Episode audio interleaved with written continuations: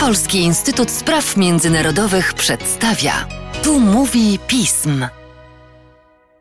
W podcaście Polskiego Instytutu Spraw Międzynarodowych witam Państwa Łukasz Lesina. Witam bardzo serdecznie Arkadiusza Legiecia. Dzień dobry, Dzień dobry. Sobie rozmawiamy z Tobą o Kirgizji, o Turkmenistanie, o Armenii, Azerbejdżanie, o różnych wojnach, które się tam zdarzyły w międzyczasie, a zapominamy o tym państwie, z Twojego obszaru zainteresowań, które chyba najbardziej interesuje każdego Polaka, czyli Gruzji. W Gruzji wprawdzie na szczęście od jakiegoś czasu wojen nie ma, ale był poważny bardzo kryzys polityczny, który oczywiście, jak to bardzo wiele rzeczy w dobie pandemii, zszedł nam całkowicie z pola widzenia, ale ten kryzys został zażegnany. Opowiesz nam o tym? No zdecydowanie jednak chyba właśnie nie zapominamy o Gruzji, śledzimy wszystko na bieżąco, no i musimy się odnieść do ostatnich wydarzeń, jakie miały miejsce w tym kraju, ponieważ no, w trwającym już przeszło dwa lata kryzysie politycznym w Gruzji, o którym też już niejednokrotnie tutaj rozmawialiśmy w naszym podcaście i o jego przyczynach, i o jego przebiegu. Przypomnijmy, kryzys w zasadzie trwa od czerwca 19 roku, kiedy Gruzję odwiedziła rosyjska delegacja, która spowodowała antyrosyjskie protesty, które bardzo szybko stały się protestami antyrządowymi. Później mieliśmy różne odsłony tego kryzysu. Takim najnowszym punktem zapalnym w tym kryzysie były jesienne wybory parlamentarne, które przez opozycję i de facto tylko opozycję zostały uznane za, za wybory sfałszowane, za wybory niedemokratyczne. Tak nie do końca było, w tych wyborach wygrało gruzińskie marzenie, które od 2012 roku wygrywa w tym kraju wszystkie wybory no, w sposób uznawany na arenie międzynarodowej, w sposób fair, nawet jeżeli można mieć jakieś zastrzeżenia co do tego, że wybory mogłyby zostać pod określonymi aspektami zorganizowane w lepszy sposób, no to jednak zgadzamy się co do tego, że one odzwierciedlają nastroje społeczne w Gruzji. To również wiązało się z tym, że opozycja gruzińska, o czym też rozmawialiśmy, eskalowała swoje działania, bojkotowała pracę parlamentu, atakowała rząd i na arenie wewnętrznej, i na arenie międzynarodowej, przypisując mu niesłusznie, co zaznaczmy, prorosyjskość, przypisując mu represje wobec opozycji. To też było istotne w kontekście aresztowania lidera opozycji Niki Meli. To wszystko powodowało, że mieliśmy do czynienia w Gruzji z patem politycznym. Kluczem tego patu było to, że opozycja bojkotowała pracę parlamentu. I już od przeszło roku w ten kryzys i w negocjacje mające ten kryzys jakoś zakończyć, angażowała się i Unia Europejska, i Stany Zjednoczone, za pośrednictwem swoich przedstawicielstw y, w Gruzji, to jednak nie przynosiło efektu. Jedna i druga strona, i rząd gruzińskiego marzenia, i opozycja skupiona przede wszystkim wokół największej partii opozycyjnej, Zjednoczony Ruch Narodowy, nie były skłonne do kompromisu, nie były skłonne do, no powiedzmy, spotkania się gdzieś tam w pół drogi, więc te negocjacje nie przynosiły efektu.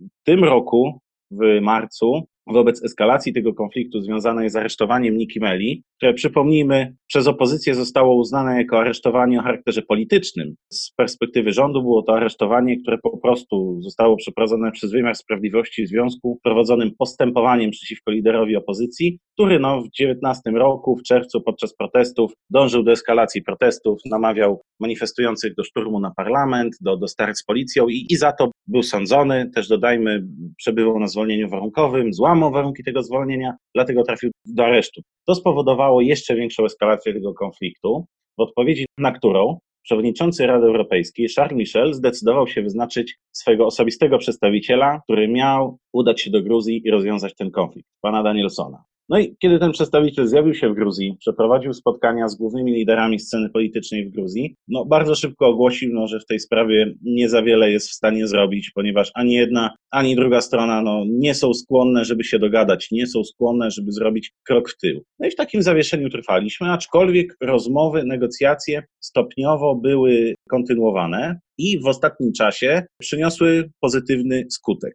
19 kwietnia pod auspicjami Unii Europejskiej, też przy udziale dyplomatycznym Stanów Zjednoczonych, gruzińska partia rządząca, gruzińskie marzenie, zawarła porozumienie z częścią opozycji dotyczące zakończenia konfliktu politycznego w Gruzji. O co chodzi w ogóle w tym porozumieniu? Opozycja zgadza się, aby powrócić do prac w parlamencie, zobowiązuje się do zaprzestania bojkotu parlamentu. W zamian za to gruzińskie marzenie zobowiązało się do podzielenia się władzą w parlamencie, co możemy pewnie rozumieć jako przyznanie opozycji odpowiednich stanowisk w prezydium parlamentu, w komisjach, w poszczególnych organów, zapewniające opozycji wpływ na pracę i charakter procedowania poszczególnych ustaw. Gruzińskie marzenie zobowiązało się również do, do reformy systemu sprawiedliwości i ordynacji wyborczej. I to są takie główne postulaty. Punkt pierwszy. Punkt drugi odnosi się właśnie do tych więźniów politycznych, którzy w interpretacji opozycji są więźniami politycznymi, w interpretacji gruzińskiego marzenia są po prostu politykami, którzy no, nie są sądzeni za swoją aktywność polityczną, ale po prostu za czyny mogące być niezgodne z prawem. Gruzińskie marzenie w taki sposób no, dość enigmatyczny zobowiązało się, że w najbliższym czasie tego typu postępowania toczone właśnie przeciwko liderowi Zjednoczonego Ruchu Narodowego, Niki Meli, czy też innym osobom, jak na przykład dziennikarz związany z opozycją Georgi Rua, te postępowania będą albo jakoś wygaszane, albo wobec tych polityków będzie ogłaszana amnestia, po to, aby po prostu no, w pewien sposób wyzerować złe emocje, aby w dobrej wierze zakończyć ten trwający konflikt i zminimalizować te, te argumenty, jakie stały po stronie opozycji, tym wszystkim.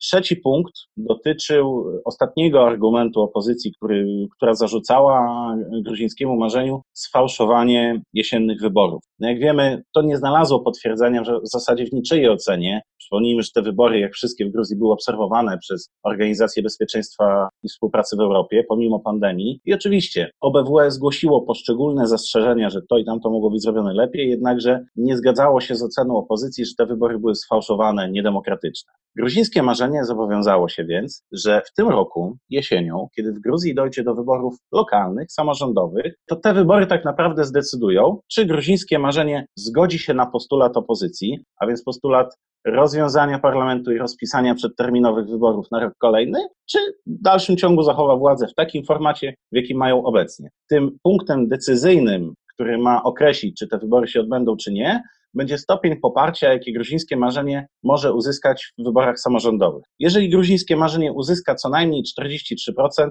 wyborów nie będzie, no bo to będzie pewien dowód, że gruzińskie marzenie faktycznie dysponuje takim poparciem, jakie dostało w wyborach parlamentarnych i potwierdza to w kolejnych wyborach. Więc to jakby odsunie jakiekolwiek karty z rąk opozycji o tym, że gruzińskie marzenie w wyborach zapewnia sobie większe poparcie niż faktycznie cieszy się nim w, w parlamencie. No jeżeli takiego poparcia z różnych przyczyn nie uzyska, no to po prostu zostaną rozpisane wybory przedterminowe na rok 2023. Co istotne, warto zaznaczyć, że gruzińskie marzenie wygrywa wszystkie wybory od 2012 roku i w tym momencie nie ma żadnych przesłanek, aby myśleć, że pewne trendy polityczne w Gruzji w jakiś sposób się odwracają, że opozycja uzyskuje przewagę w sondażach, że zyskuje szansę na, na zwycięstwo w tych wyborach, no ale jednak jest to takie danie szansy, że faktycznie jeżeli trzeba by było ten mandat ponownie udowodnić, to, to rządząca partia jest ku temu gotowa. I to wszystko wygląda dość racjonalnie. To wszystko jest sukcesem i Gruzinów, którym jednak w jakimś stopniu udało się dogadać. To porozumienie jest też sukcesem Unii Europejskiej, no bo to długie, żmudne zaangażowanie w próby mediacji w tym konflikcie, no w końcu przyniosło efekt, który pokazuje po pierwsze, że Unia Europejska przy udziale Stanów Zjednoczonych no jest aktorem być może jedynym, który w Gruzji jest w stanie w tego typu skuteczny sposób wpływać na najważniejsze strony sporu polity politycznego w Gruzji i wpływać na nie tak, żeby się dogadały. Druga kwestia jest taka, że ten autorytet Unii Europejskiej, jaki w Gruzji cały czas został utrzymany, pokazuje, że pomimo jakichś wewnętrznych konfliktów w Gruzji między partią rządzącą czy, czy opozycją, e, te konflikty dotyczą różnych wewnętrznych kwestii, ale nie dotyczą priorytetów polityki zagranicznej, nie dotyczą proeuropejskiego, pronatowskiego, proamerykańskiego kierunku polityki zagranicznej Gruzji, co do którego wszystkie najważniejsze siły polityczne w Gruzji są zgodne. I gruzińskie marzenie, i opozycja, i Zjednoczony Ruch Narodowy. Ale żeby to wszystko nie wyglądało za pięknie, warto się odnieść do tego, co się stało dzień po zawarciu porozumienia, czyli 20 kwietnia, no bo w Gruzji pojawił się Charles Michel, niejako, aby celebrować ten, ten, ten sukces dyplomatyczny, negocjacyjny. Spotkał się z premierem, z panią prezydent i w jednej z wypowiedzi powiedział, że w jego ocenie kryzys polityczny w Gruzji jest zakończony. No ja tutaj chciałbym jednak zaznaczyć, że byłbym dość ostrożny w tego typu ocenach, ponieważ to porozumienie wynegocjowane pomiędzy rządem a opozycją nie zostało podpisane przez całą opozycję, a konkretnie pod tym porozumieniem wciąż nie podpisała się największa opozycyjna partia, Zjednoczony Ruch Narodowy i jej lider Nikamelia, który jeszcze, jeszcze na ten moment przebywa w areszcie. Ta partia cały czas się waha, czy do tego porozumienia przystępować, czy też je odrzucać, no bo to nie jest tak, że to porozumienie spełnia wszystkie postulaty, jakich domagał się Nikamelia i jego partia a między innymi bezwarunkowego zwolnienia Niki Meli z aresztu, czy też bezwarunkowego rozpisania wyborów przedterminowych tu i teraz. No oczywiście no, nie na tym polega kompromis, ale to też pokazuje, że tego typu porozumienie jest nie do końca zgodne ze strategią największej opozycyjnej partii Zjednoczony Ruch Narodowy, no bo przez ostatnie miesiące śledziliśmy wydarzenia w Gruzji i widzieliśmy to, że ta partia nie grała na porozumienie, nie grała na jakieś takie konstruktywne zwiększenie swoich wpływów sprawowaniu władzy, w parlamencie, na budowanie jakiegoś elektoratu, poszerzanie go o, o wyborców niezdecydowanych. Ta partia bazowała na swoim twardym elektoracie i dążyła do jeszcze większej polaryzacji politycznej w Gruzji. No, tego typu porozumienie nie do końca jest zgodne z tego typu strategią, w związku z czym fakt, że najważniejsza gruzińska partia opozycyjna wciąż jest poza tym porozumieniem, no jest, jest dla niego zagrożeniem. Jest zagrożeniem, że w przyszłości dalekiej czy, czy, czy tej bliskiej ta partia może wykorzystywać jakiekolwiek czynniki istniejące w Gruzji, takie jak problemy pandemiczne, problemy gospodarcze, czy jakieś kolejne konflikty na poziomie politycznym, które no, będą się zdarzały na pewno, do tego, aby ponownie eskalować, ponownie wyprowadzać ludzi na ulicę i ponownie prowadzić tą swoją politykę maksymalnej presji wobec rządu i na arenie wewnętrznej, i na arenie międzynarodowej. Niemniej jednak to porozumienie odblokowuje pracę parlamentu, bo fakt, że gruzińska e, największa opozycyjna partia do tego porozumienia nie przystąpiła, no jednak nie blokuje już w dalszym ciągu prac parlamentu, no bo wszystkie inne partie opozycyjne, także blisko powiązane ze Zjednoczonym Ruchem Narodowym, byli politycy tej partii, przystąpili do tego porozumienia. W związku z czym parlament wraca do pracy, jest szansa na porozumienie w Gruzji, jest szansa na zakończenie tej długoterminowej destabilizacji, która trwała tam już trochę, ale cały czas istnieją dla niej ryzyka, zagrożenia, wyzwania, które no w bardzo wrażliwym okresie, w jaki teraz wchodzi Gruzja, a więc no w jaki sposób próba wychodzenia z pandemii i, i w dalszym ciągu mierzenie się z jej konsekwencjami gospodarczymi.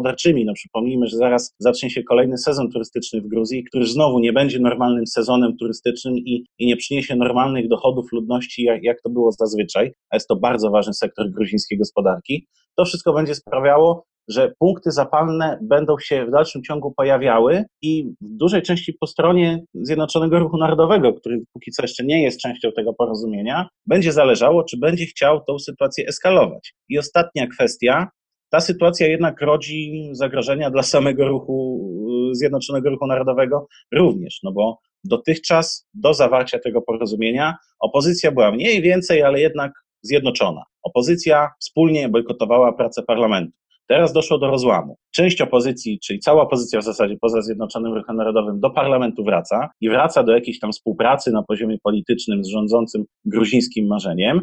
No, Zjednoczony Ruch Narodowy, jeżeli również zgodzi się przystąpić w końcu do tego porozumienia, no to jednak będzie musiał pokazać tym swoim wyborcom z twardego elektoratu, no, że jednak zrobili krok w tył. No, to, to jest ruch niekorzystny z perspektywy y, tych polityków. Jeżeli jednak nie przystąpi do tego porozumienia, to również grozi tej partii marginalizacją, pozostawaniem poza tym głównym obiegiem politycznym. To będzie legitymizowało argumenty używane przez gruzińskie marzenie, mówiąc o tym, że Zjednoczony Ruch Narodowy to partia bez programu, partia, której działania są y, niekonstruktywne, partia, która w zasadzie nie ma pomysłu na to, jak przejąć władzę, a później w ogóle jak ją sprawować. To będzie sprawiało, że i Nikamelia, i Zjednoczony Ruch Narodowy mogą tracić poparcie wyborców, którzy po prostu będą się przechylać w kierunku partii, również opozycyjnych, które jednak w parlamencie będą i które w tym parlamencie będą miały większą możliwość, aby wpływać na procesy polityczne, czy też punktować rządzących. No cóż, powiedziałeś nam o rzeczy bardzo ważne i tu zostaje nam mieć tylko nadzieję,